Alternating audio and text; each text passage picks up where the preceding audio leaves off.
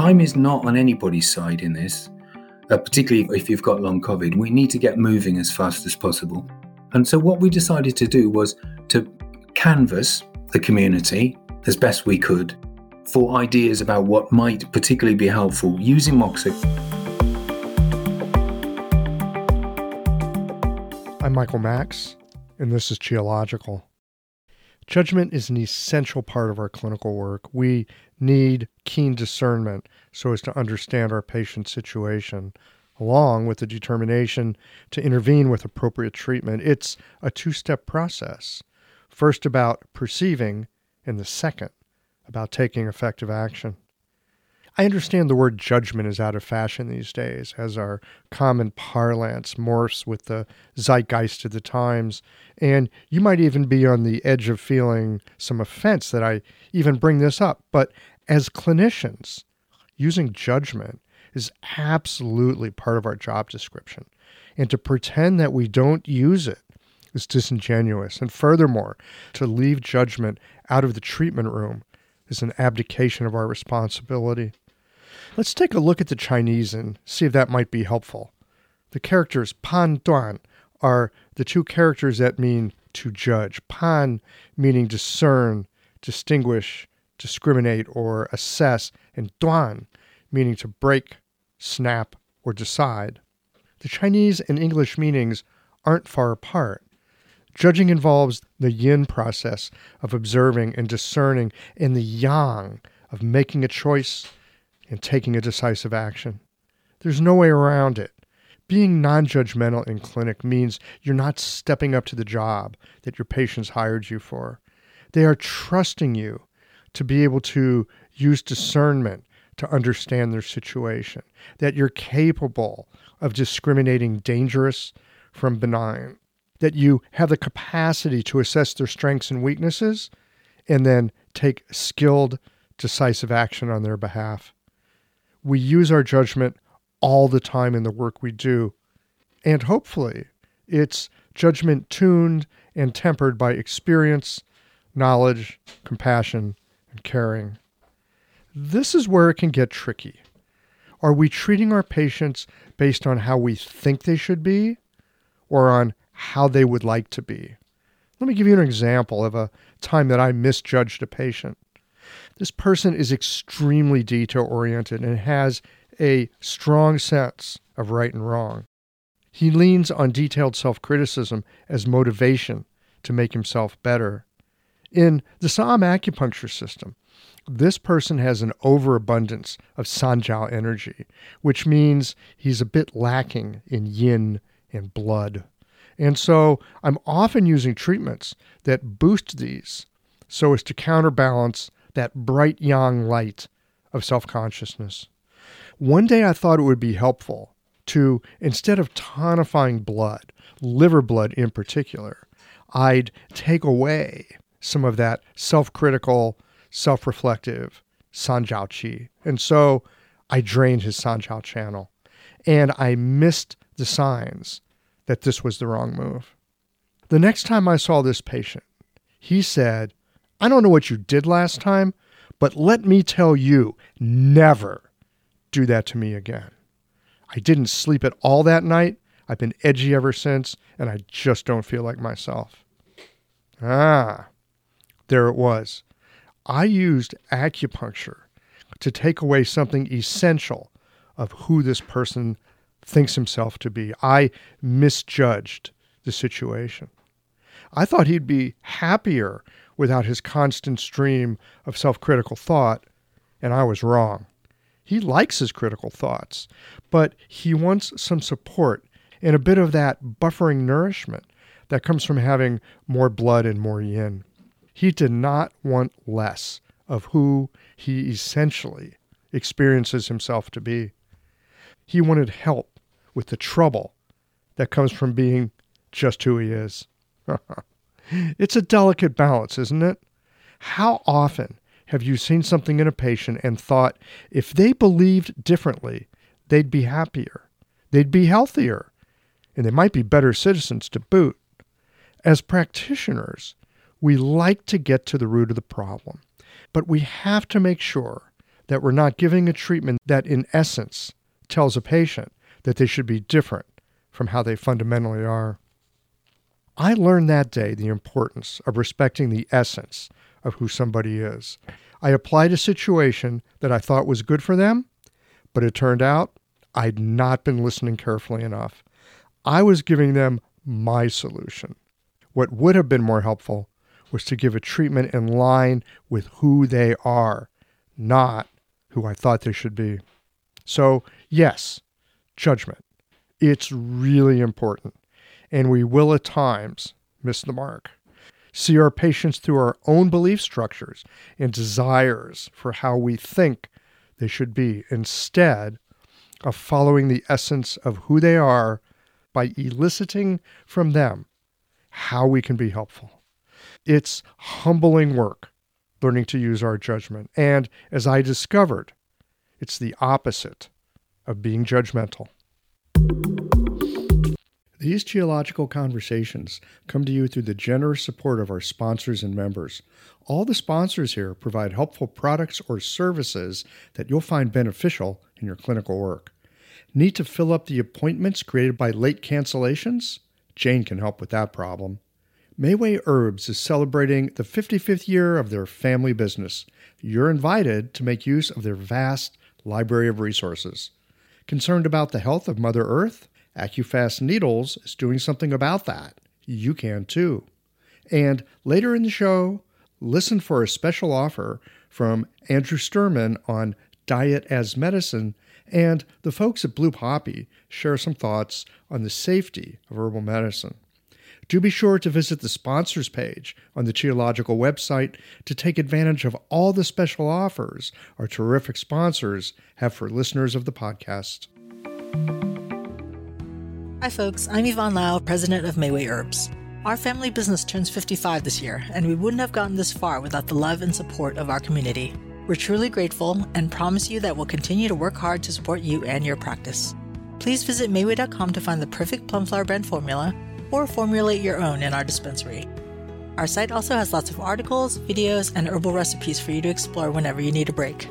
And tune into our podcast, Chinese Medicine Matters, for insightful discussions on all things TCM learn about treatment strategies and powerful herbal remedies, and enjoy bits of Chinese culture. This month, we're focusing on the treatment of various skin concerns like itchy skin and stubborn acne. And if you're a practitioner, get a discount on our skin health formulas this month too. Just visit Mayway.com. This season and every season, trust Mayway for your health and wellness needs. And as always, thanks for supporting real Chinese medicine. Change is never easy. This is evidenced by the fact that the scales weighing the number of people on the green side of change versus the number of people on the old, hard on the planet ways of doing things are still way out of balance. Our planet is suffering, but our profession has an easier way to shift the scales. The founders of AcuFast Earth Friendly Needles started with a great needle and then created our industry's first eco friendly packaging and reusable accessories. They also give back to nature by planting trees. I encourage you to challenge yourself to make the change. Ride the wave of spring yang qi and make the switch by joining me and the multitude of colleagues who made the change.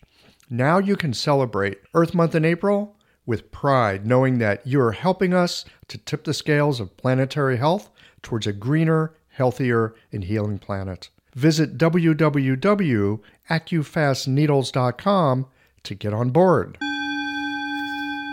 You've probably already heard me here on the podcast share about Jane, my favorite all in one practice management software that helps you to run your practice online and manage no shows.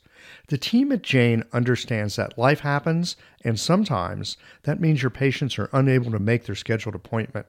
If that's the case, a quick and easy way to fill those unexpected gaps in your day is by utilizing Jane's time saving waitlist management features. You can take advantage of automated SMS text or email notifications to notify eligible waitlisted patients that there's an opening so they can easily scoop up an available time. If you know you're ready to sign up, you can mention the show or use the code QIOLOGICAL for a one month grace period on your new Jane account. Visit jane.app to get started today. Today's conversation is a bit of a PSA, a public service announcement. Merlin Young and the crew over at Moxa Africa are working on some methods and research for treating long haul COVID using, of course, Moxa. You might have caught the conversation with Merlin way back in episode number 82, in which we discussed the work that he's been doing with treating antibiotic resistant TB. He's now taken his passion for helping people with Moxa and applying it to people throughout the world who are suffering from long haul COVID. And because, from Merlin's point of view, it's not enough to simply help people, we also need to capture with well grounded research if we're being helpful, and if so, how it is that our treatments are effective. So, to that end, he and the Moxa Africa crew are in the midst of doing some research on the use of rice grain moxa to alleviate the suffering of those with long haul COVID. This conversation goes into what this research project is about and how you can help. The suffering of this world is no joke, and there's plenty of it to go around. Listen into this conversation on how Moxa might make a difference and how you can be of help.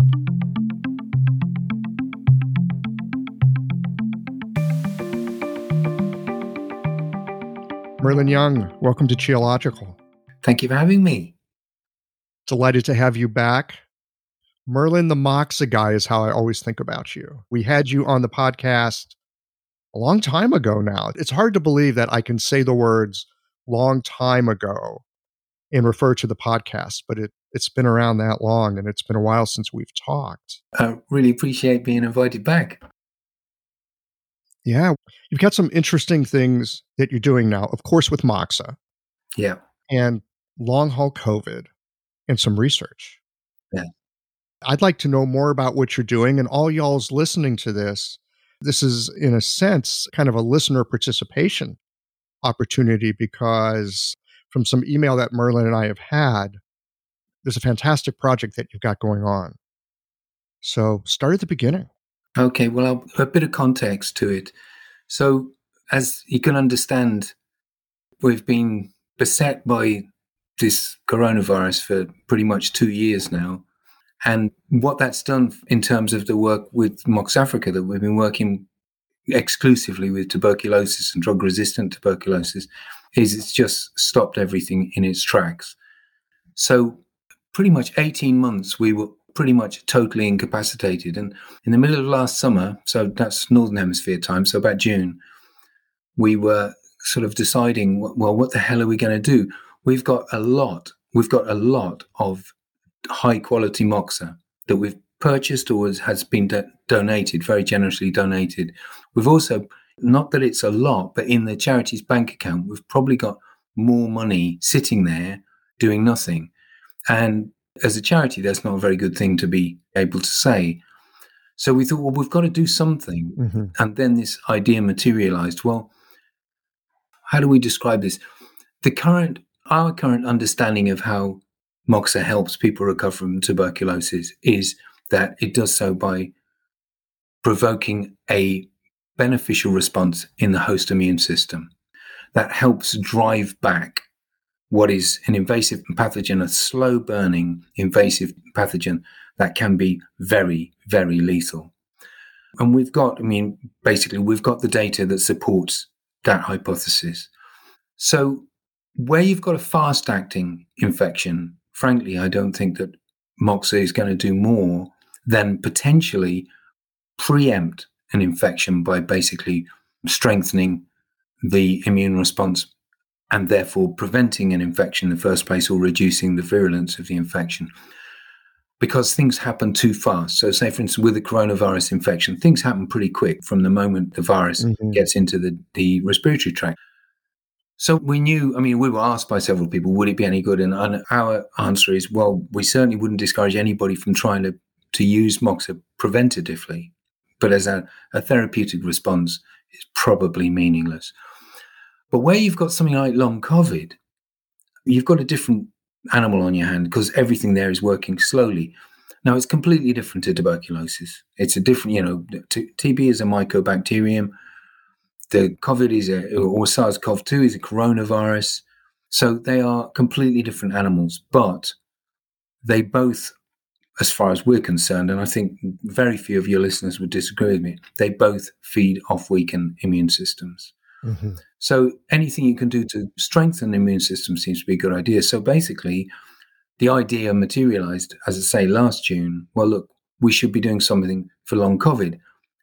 Now, please jump in if you've got a, a, question, but I'll just keep going. Oh, I certainly will. It's hard to shut me up. Okay, well, well until I run out of steam, just jump in because otherwise I'll keep going. So, our charity is set up specifically for investigation. So, it's not to be running programs. It, as a fundamental activity, it, it's investigating. So, on that basis, well, we've done the investigation. We've collaborated in three randomized control trials for TB okay, so can we do anything similar to try and establish whether Moxa could possibly help drive back what is a lingering, in I guess in our language, we'd say a lingering pathogen mm-hmm. that's stuck in the system. It's a lingering pathogen. Yeah. It's stuck in a system that probably is compromised in some way. Yeah. Yeah. And that's why it's lingering. You know, we spend a lot of time looking at the terrain yeah. of a human being what's the ecosystem of that person? Exactly. Mm-hmm. exactly.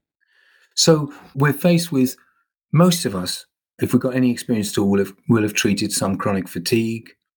And chronic fatigue and long covid definitely without question has similarities but they're not the same thing.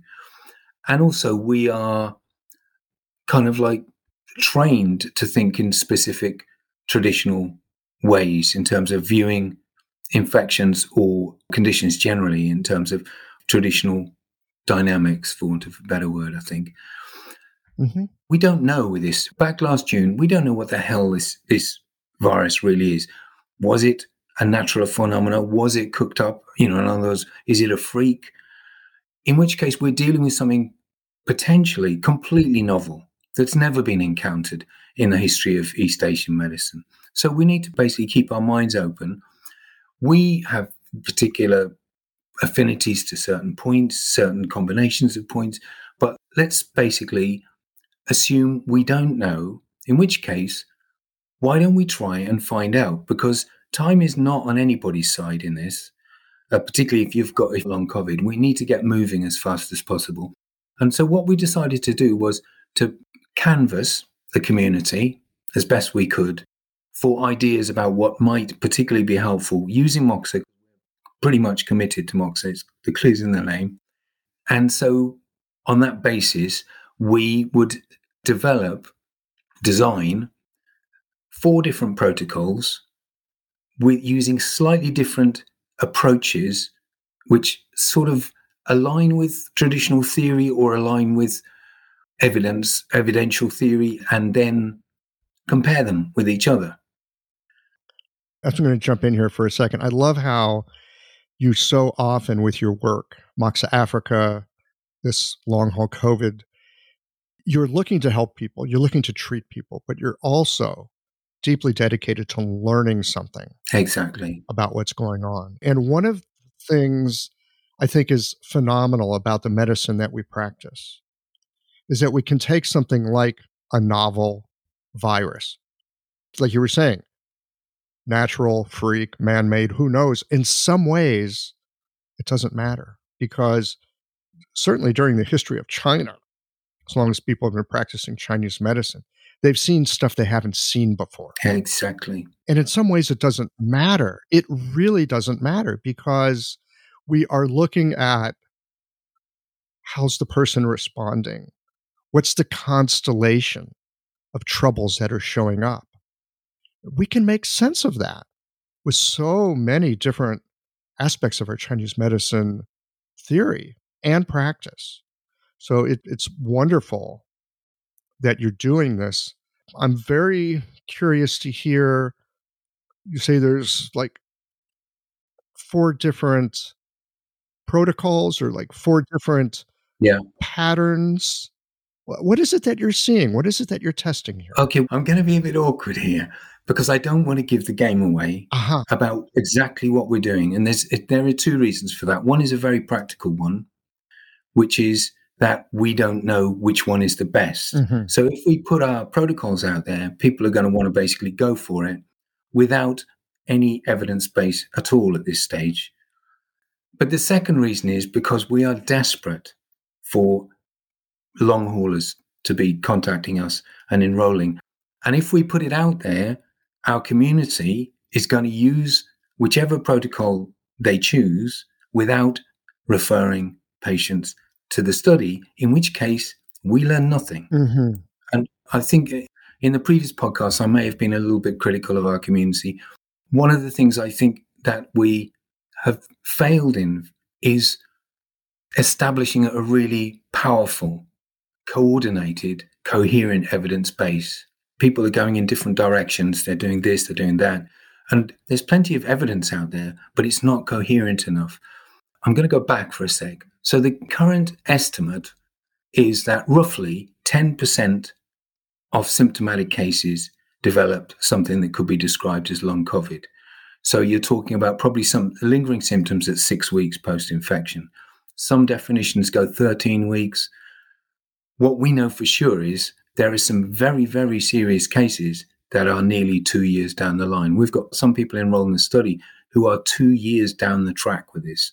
You know, March 2020, they got infected. And they're suffering from a, a huge range of symptoms, a really huge range of symptoms. So basically, this is a serious attempt to develop something that's simple in the ethos of Mox Africa. It's always got to be simple and cheap, and that could be helpful. Beyond that, we know that if 10%, I haven't had a look recently what the current reported total incidence of COVID 19 itself is, but we're talking about, to be honest, I should have done my research. Millions of people. It's huge. Yeah, millions of people. Yeah. And so if you take one zero off the end, so that's 10%, that is potentially an unbelievable host of people who are chronically suffering from some sort of problems as a result of this of not that they're all still suffering. I'm sure a lot of them will, will have recovered. But the big point for us with Mox Africa, because our perception is always about the injustice of, of medical provision in the world. And that's because of TB, because TB is so much affects the poor. Now, we have no idea really how much COVID there's been in what I call the global south of the majority world. We have no idea because the testing's never been done. It appears to be less. Mm-hmm. It appears to be significantly less. And there's been some explanations about that. But we don't know.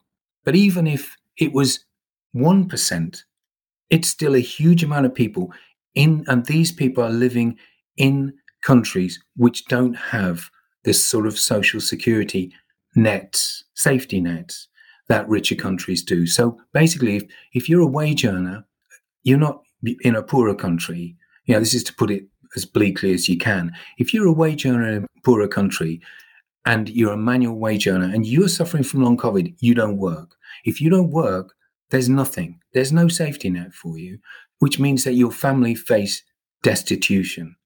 Now that's very different to what we've got here. We've got very few people who are getting well. This is I'm in the UK.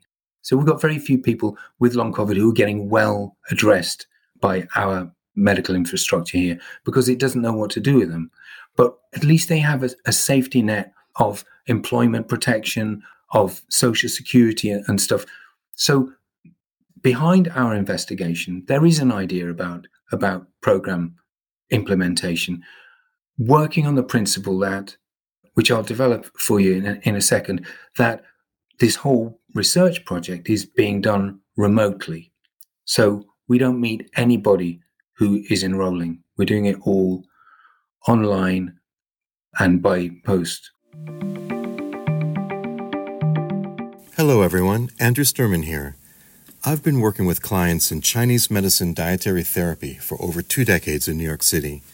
My focus is beautiful, simple, delicious, and health supportive home cooking. Good meals can be inspired by the strategies of classic herbal formulas so that each meal is infused with medical intention from appetizer to dessert. This requires an understanding of the energetic properties of grains, vegetables, meats, fruits, and more, and knowing which foods are moistening, drying, building, clearing, warming, or cooling, as well as their directionality. I've organized these teachings in my two volume book series, Welcoming Food, where you can learn this theory, practice it in your own kitchen, and love doing so. See the positive reviews and incredible testimonials from practitioners and patients who've brought this material into their own kitchens. Welcoming Food Books 1 and 2 can easily be found online, and if you'd like to follow me on Instagram, where I'll be posting cooking tutorials, you can find me at Welcoming Food. Back to you, Michael. Thanks very much.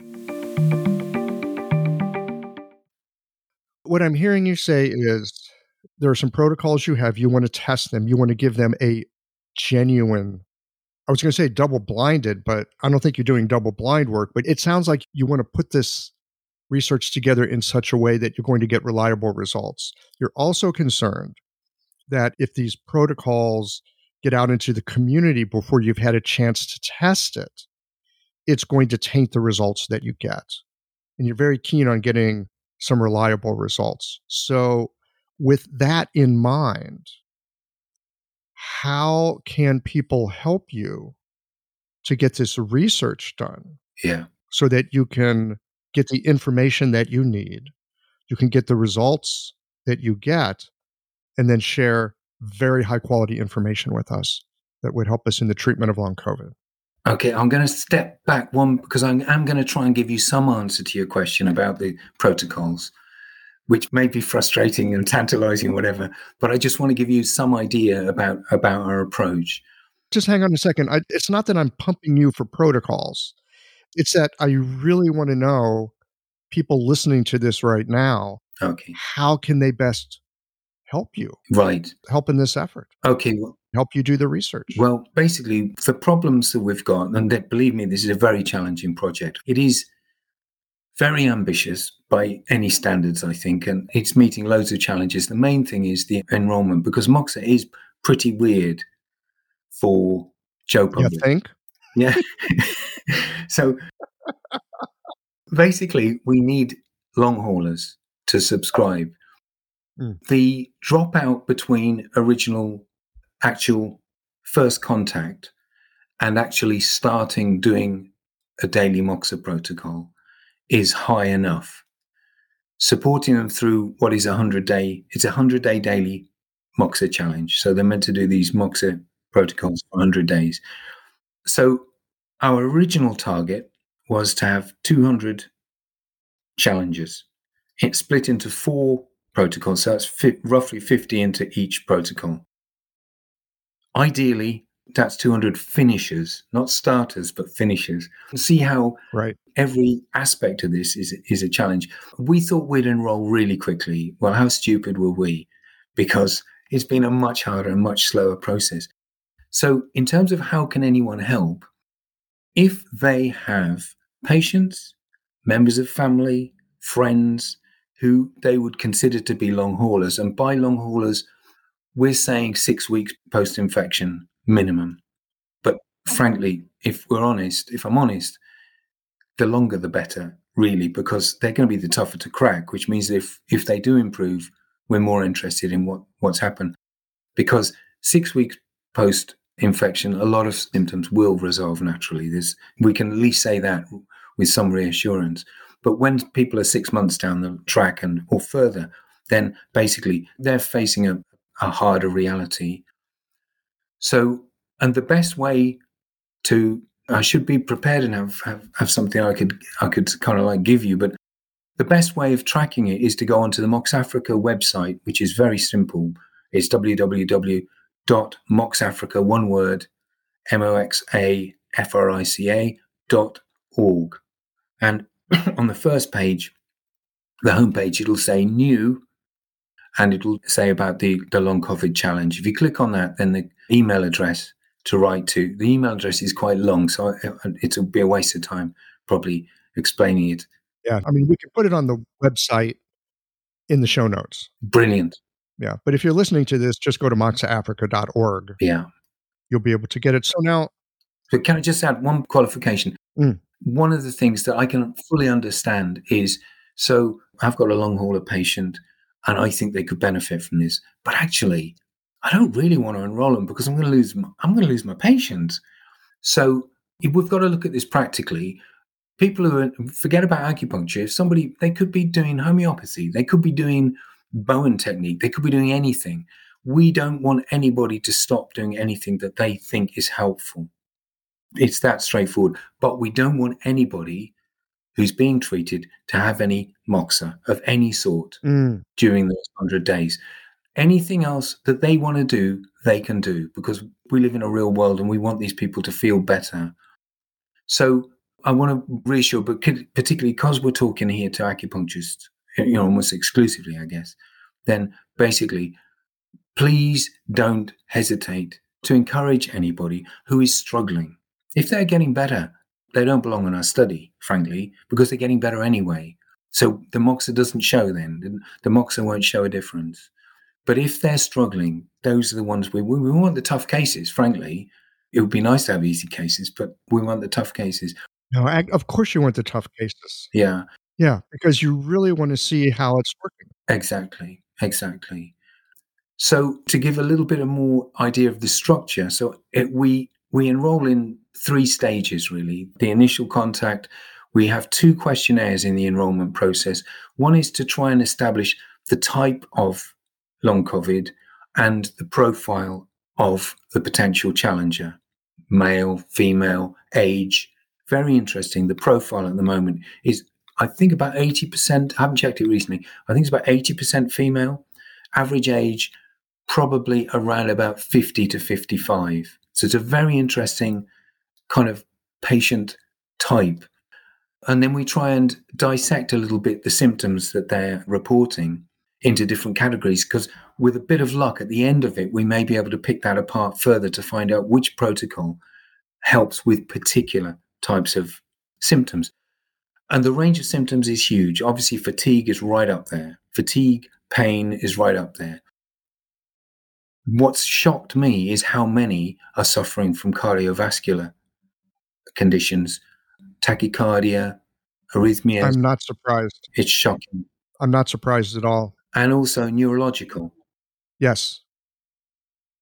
We've been seeing blood stasis issues with COVID since the beginning of COVID. Yeah. I think it's one of the things that Chinese medicine actually picked up before Western medicine. We were seeing signs of blood stagnation. Yeah. And so it's not at all surprising. Yeah. So, and then we do a second questionnaire, which is a basically general health profile from which we can produce a baseline score. And we follow that up at the end of the 100 days with a final questionnaire where then we can compare start score and finish score and see who's improved, which one's done better. But in the course of the project developing, we realized that we lost some people very early on. So some people get back to us after a week or two and they say, Do you know something? This Moxa business isn't for me. So they go down in the record as, as having dropped out. And that's very important data for us because it tells us how challenging this is going to be if we want to roll out a program later. But we then respond to them again saying, Thanks so much, fully understand. Would you mind us sending you a second questionnaire 100 day, in 100 days' time? And in nearly every case so far, they've said, Of course, it wouldn't be a problem. And from that, we're developing a control group. That's actually wonderful. It is. We were very unhappy with trying to create a sham treatment. Sham with Moxa is very difficult. So how would we create the sham? And anyway, we want these people to get better. And it felt wrong to try and create an either or, you know, either getting a. So in a sense, they've selected themselves to become the, the control group, which feels very comfortable. So, and at the end, we do the scores, we take our medians and, and all this stuff, and we come up with data. And hopefully, we discover one or two of the protocols is going to be outshining the other two. Hopefully, all of them to do to some degree will outshine the control group. If all four protocols are much the same, you have to draw a conclusion that maybe it's not doing anything at all in terms of point selection. All four of the protocols are, have almost the same amount of daily cones. So it's it's either 18 or 21 cones a day that are applied. These are tiny rice grain cones. So we're trying to, to make the, the overall dosage roughly equivalent. So we're trying to keep it as, as rational as we possibly can. It's far from perfect, but it's given what we've got, it's as good as we can we can make it. I think. You mentioned about double blinding. I don't think you could ever double blind Moxa, but you can blind. No, you can't. No, you can't. I don't think. But you can single blind. Mm-hmm. But in this case, no, we're just doing direct comparisons between protocols. Well, it's a very valid method. Yeah. To do like a standard of care or to compare this method to that method to the next method and then have a control group. Mm. You still get very useful information. Yeah. And that's the whole idea is we want information for the, the acupuncture community. And as soon as we have what we would consider to be usable information, believe me, we'll be sharing it. There's no debate about that Mm-hmm. because our whole thing has been open source from the start. But the other question that, that is mithering us at the background is, which is a fundamental question. So we want 200 finishers. To get 200 finishers, how many starters are we going to have? How many people of contact are we going to have? And that number could be quite high. And that actually tells us how hard this is going to be if we do choose to implement it. So somebody, for the sake of argument, in India who is struggling with long COVID can get in touch with us and say, I've got long COVID. All we'd need is what is your long COVID? What type is it? Is it primarily more neurological? Is it whatever? And then from that, we can say, we think this protocol is going to be good for you. We can send you Moxa. We can send you Moxa that'll last you for at least three months and you can see how you're doing. And we won't charge you a bean for it because we've got this pile of Moxa that's ready to use and we should be using it as a charity. So the answer to that question is concerning because it does look like we've got a real challenge on our hands to actually get people through, not just into the actual, through the start gate, but right through to the end gate. Merlin, do you have some kind of support system for people? I mean, I'm just thinking about like someone here in the state of Missouri, here in the middle of the United States, doing rice cone moxa. Like, first of all, how do you teach them to do that? Right? I'm just thinking about like Joe Bubba Yeah. down the road Yeah, here, yeah, yeah. right? And he's out on his bass boat and he's not feeling good because he's got long COVID and he wants to feel better. So how are you teaching people to do this? And and do you have some kind of support or follow up, or do you need help Yeah. with people providing support or follow up to take people through?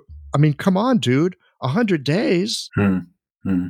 That's a long time in the internet world. Yeah, exactly. You, you, you're hitting all the right, all the right or the wrong questions here. So, yeah, I mean, the first thing is what's a prime symptom? Brain fog. Mm. So that gives us off to a really good start when you're trying to basically take something, That's right. Oh, I forgot to do my moxa because I got brain fog. or I can't handle this. I can't handle this information that you're trying to give me, you know. And I know that's brain fog accounts for some of the dropouts that we've had. But what we do have is we've got some experience in this because the Moxafrica experience has always been we don't do the treatment. We teach people to do the treatment. So we know it can be taught very easily. But it's a lot easier if you've got half a dozen health workers in front of you. You can teach them to do to teach their own patients to do this very safely. And you can do that really, you can do it in a day, but we tend to take two days. But you know, that's easy because Moxa is by nature a simple treatment compared to acupuncture. But this time we're taking one further step back, and that's to be trying to do it online and, and, and on paper. So we've created some short films that we send links to when we actually fully enroll the person. We, we're basically now we're sending you some Moxa. Uh, this is what we want you to do. They're in short. We tend to send four films to each patient so that they're not big involved things that they're going to lose interest in. And the day we send Moxa uh, to somebody, we send them the links to the film. So they're going to have a look at the films, hopefully, once or twice before the Moxa arrives. So they've got an idea what they're getting into, and then they can do it again. Three of the four protocols can be exclusively self moxed. One, which possibly is going to be the, the new kid on the block, that'll be the one, Mm. has got back points. And then that's very challenging because it needs the commitment of a helper as well as the commitment Mm. of the long hauler themselves. That's a bit of a problem for us. But basically, we send out paperwork with the moxa and with the, the tapers, the incense sticks, which we nobody's run out of moxa as far as I know. nobody's told us they've run out of moxa. They have told us they've run out of incense sticks, but that's not a big deal because people can get incense sticks pretty much anywhere. Mm-hmm. And that's because they take so long to start with. Some people really, really do take a long time to do what, once they've got the hang of it, is actually very quick. And then we send these links to the film clips. At that point, I think some people basically go, "Oh, I can't, I can't, I can't." I thought this was going to be easy, and and it doesn't feel easy. Mm-hmm. So we send that out. We ask them to tell us when they start, the day they start, and then our own clock starts ticking. So we send out a follow up email at seven days. We don't get this right every time, but we try and do this because it's hard to stay on top of this. We stay, send a follow up email at seven days. We send a follow up email at one month, and we send, send a follow up email at 50 days, so halfway through. The idea being then is we can basically address problems as they arise. And the one thing we're very, very clear on is if you've got a problem, ask us and we will respond individually to any problem. We've got to because we've got to make sure this is safe. Right. And at the moment, we've had no catastrophes, but we have had some accidental blistering. I'd be lying if we didn't say that. But these are very tiny blisters. Or for the course with that kind of no one's burned their house down. Yeah, nobody's burned their house down yet. so, Merlin, I've got a couple of questions for you. Sure. Because it sounds like the support piece could be very helpful in keeping people going through 100 days. Hmm. Do you need help? Would it, if there's students out there or practitioners or whoever listening to this right now, could they volunteer to help you as a support person? Could you use some extra man or woman power? I tell you what, what we need help with. This is my million dollar opportunity here. Okay. The thing we need help with is promoting this. And we're not very good at promoting, to be honest. And so there are a lot of Facebook groups, frighteningly frightening when you look at the contents of them, which are long haul, you know, long haulers dot whatever, big Facebook groups with thousands of members, and you and you scroll down the entries and you think, God, how these people are surviving? They're they're struggling so much. So what we do is we join the group and then we upload the information about the study. Make it very clear that this is non-profit. And sometimes we get a negative response that can be a little bit abusive sometimes because people online can be a little bit, you, you don't want to be too sensitive. Two basic misconceptions stand in the way of people feeling comfortable using Chinese herbal medicine, even as they are feeling more positive about acupuncture. They are concerned about safety as herbal medicine is an unregulated industry and feel herbs are not effective to treat most conditions.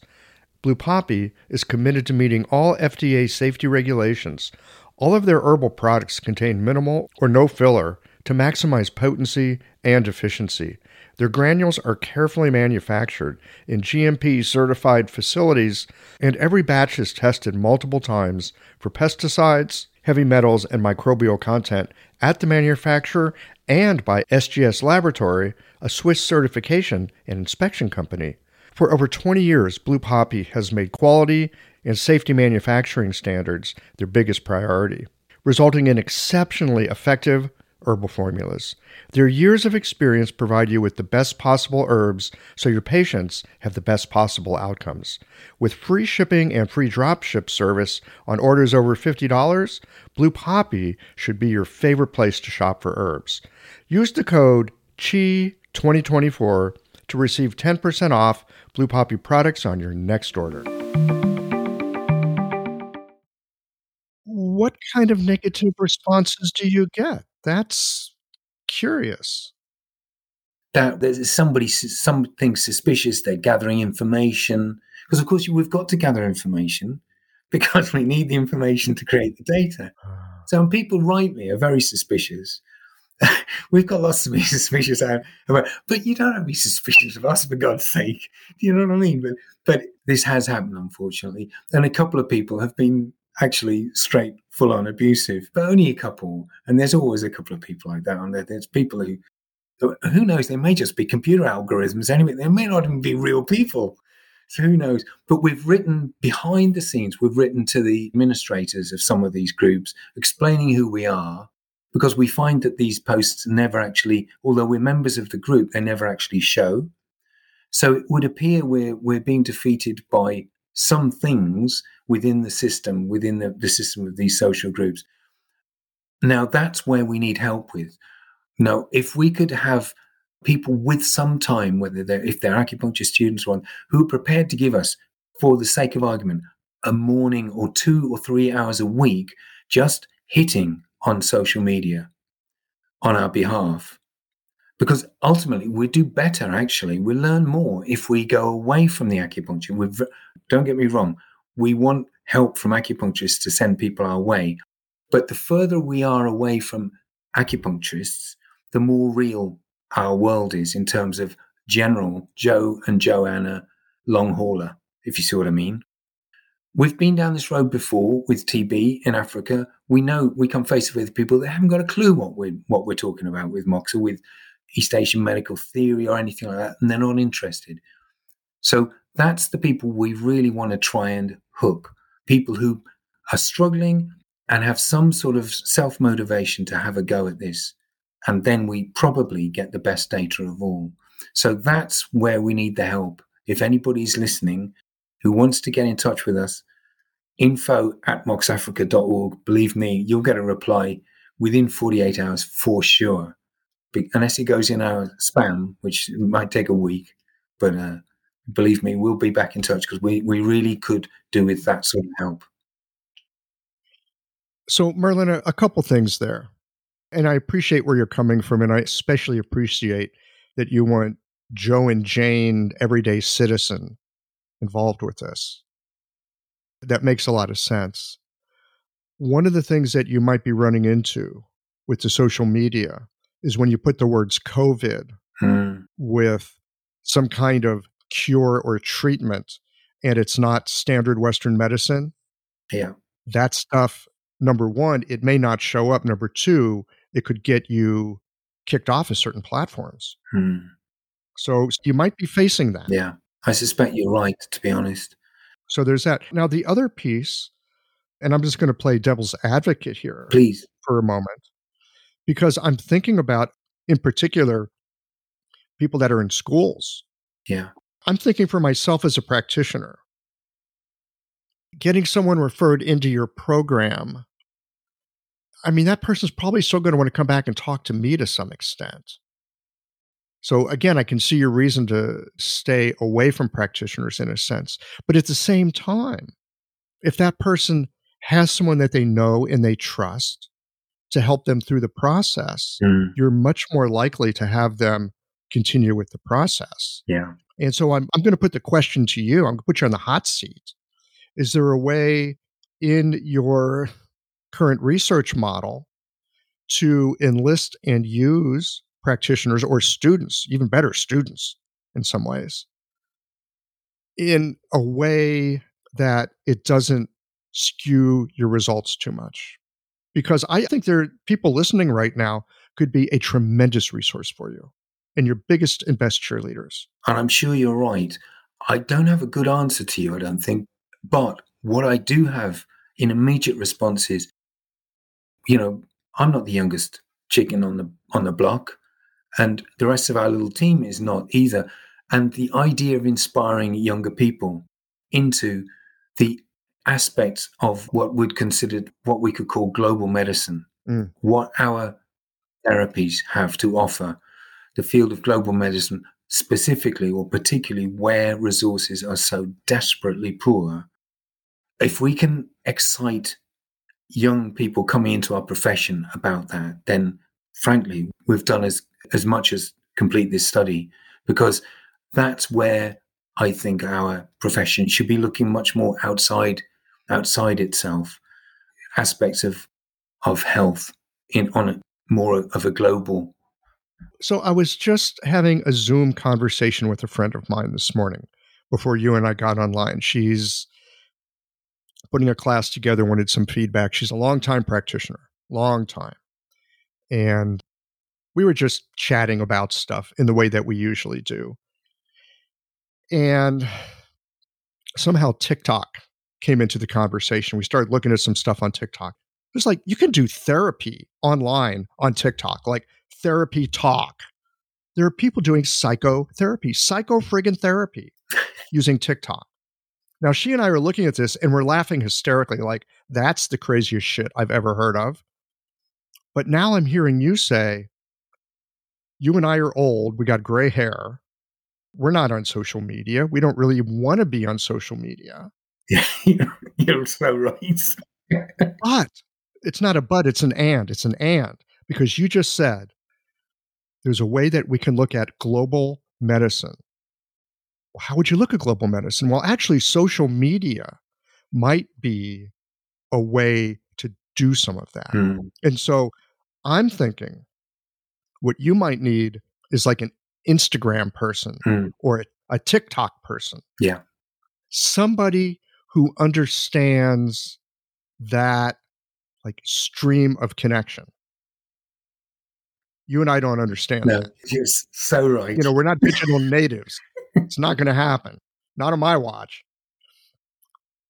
But there might be people listening to this, hearing you say, hey, we can do medicine. We can use these methods of communication. In fact, they're already using those methods of communication. So maybe you'll get some response from people listening to this right now who say, you know what? Yeah.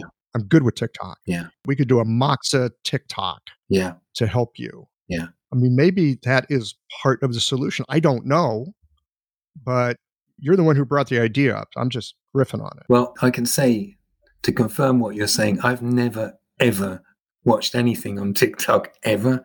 I have never done anything on Instagram. So I'm I'm like a little dinghy afloat on a big ocean that I don't understand. Dude, you're not even a dinghy on the ocean. Yeah. You're not even a dinghy on there because you're not in the damn ocean. Yes, that's You're a land animal. yeah.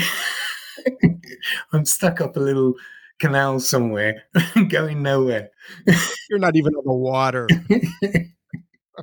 So yeah, I couldn't thank you for basically pointing that out because right from the start, I thought we'd be swamped with interest, knowing that this legendary 10% number, 10% of a huge, huge number is a huge, huge number. So there's an awful, awful lot of big need everywhere. Richer countries, poorer countries. It doesn't matter. For this, Because that damn TikTok is everywhere. yeah, exactly. Yeah. Yeah. All right. So I don't know if this is a good idea or not. I'm going to be curious to see if people reach out to you and say, Merlin, I can help you with this. I got some ideas. I mean, there's already some people that I've talked to on the podcast. They've got amazing Instagram feeds Mm. about Chinese medicine. So there's that as well. Okay. So, I mean, talk me out of this. Look at this. I'm like, but I'm jumping in. Like, talk me out of why you wouldn't want more students involved in this somehow. Mm. Well, no, I, I wouldn't want to talk you out of it. All I'd want to do, the, how's the best way to describe this? For me, as far as I'm concerned, we've got the design of this study as good as we can. Mm. The numbers are ambitious by our, for for the resource we've got, but they're manageable. Ambition is good. Ambition's a good thing. Yeah, it's just the recruitment. That's the problem. It's just the recruitment, and so that's where we need the help. We don't want anybody to misrepresent us, which is very easy to do. We've had it in the past with the best of intentions.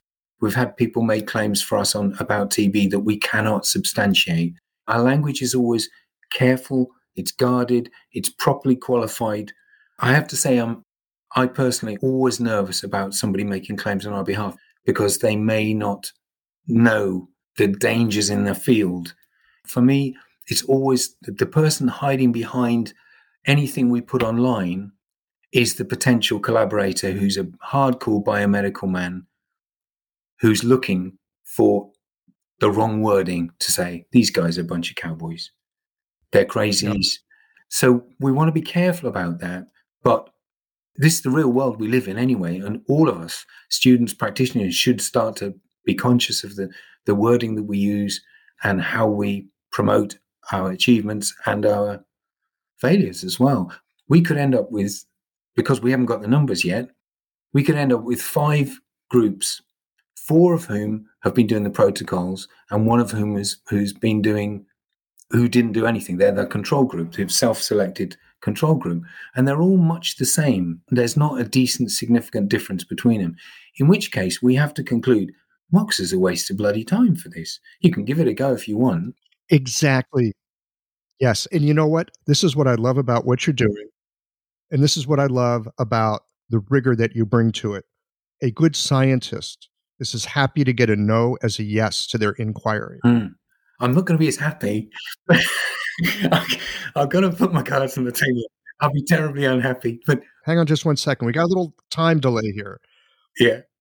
And I get it that you would like to see Moxa be useful.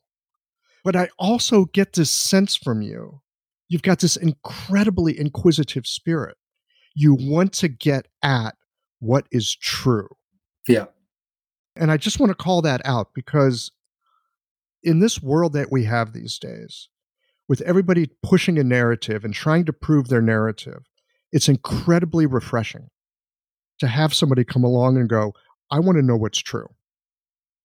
Yes, I would like to see the answer be this way, but I'm more interested in knowing what's true. Yeah. I really appreciate that. Yeah.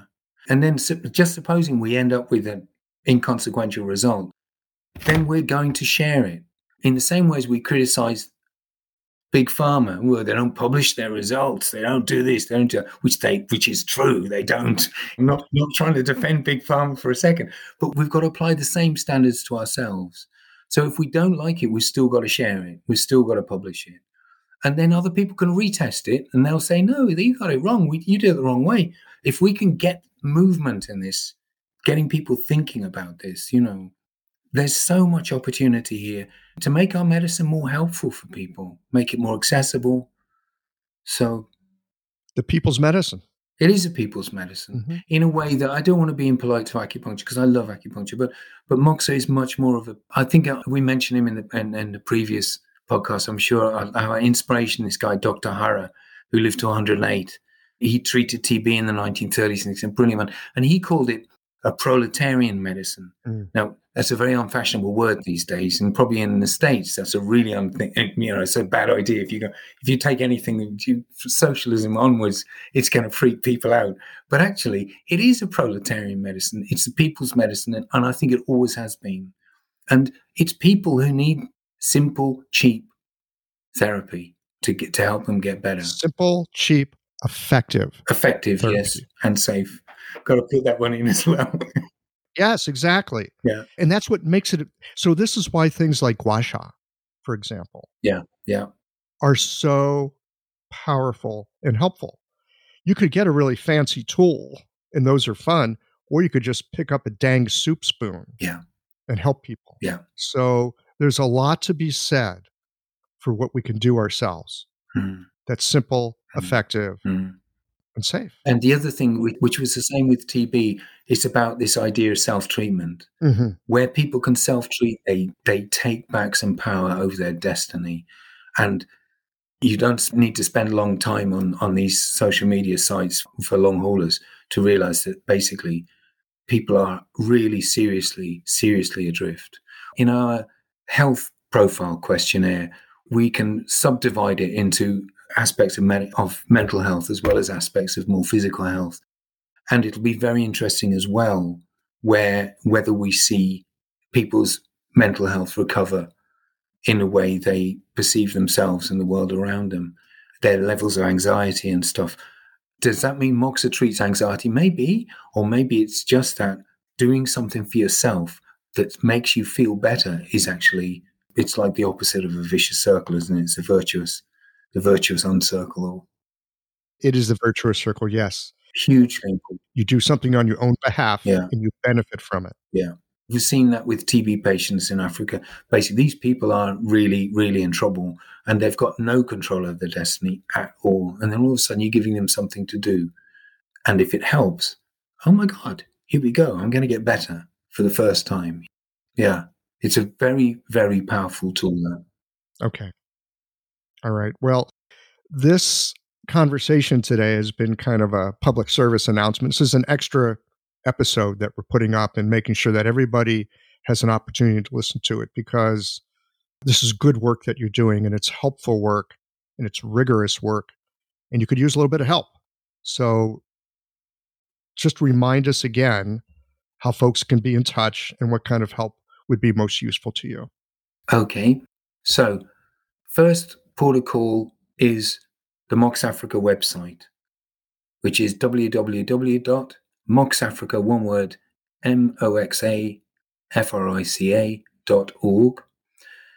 And if you put an info in place of the www, that will work as a an email address. So info at moxafrica.org. And that basically, those come direct to my inbox. We do have a designated email address. We also do have a designated website, but frankly, it's easier just with moxafrica.org because, and I can send you the, the stuff to put below, whatever, however you do it. Yeah, and I can't thank you enough for this opportunity because it's completely unsolicited from my end. And it could make such a big difference to the dynamic and the ultimate outcome of this project, study, whatever you want to call it, madness. Yeah, well, I like the madness piece. We live in crazy times. You've got to do crazy things, haven't you? So spot on, brother. I completely agree. And again, Merlin, I appreciate your spirit. I appreciate the rigor that you bring to this enterprise, especially with the research, and that you want to know. So, all y'all that might have people to help enlist or want to help Merlin in some way, or maybe you're a TikTok genius and Merlin could certainly use your magical skills that way, you know where to find him. Merlin, anything else to say before we uh, land it here for today? I think I'm just about exhausted, to be honest. I can't think of anything to. I know as soon as we stop, I'm going to think, oh yeah, I should have said this or I should have said that. Yeah. But I think there's enough meat in there. I think, even for a vegetarian like me. So hopefully, hopefully it'll, it'll give people something to chew on. Put it like that. And believe me, anyone who gets in touch, I promise we will respond. Yeah. Wonderful. Well, it's great to sit down for a little chat with you. Keep up the good work keep up with the madness, man. We need we need all the help we can get. We don't need more madness. Thanks so much, Michael. Really, really appreciate it.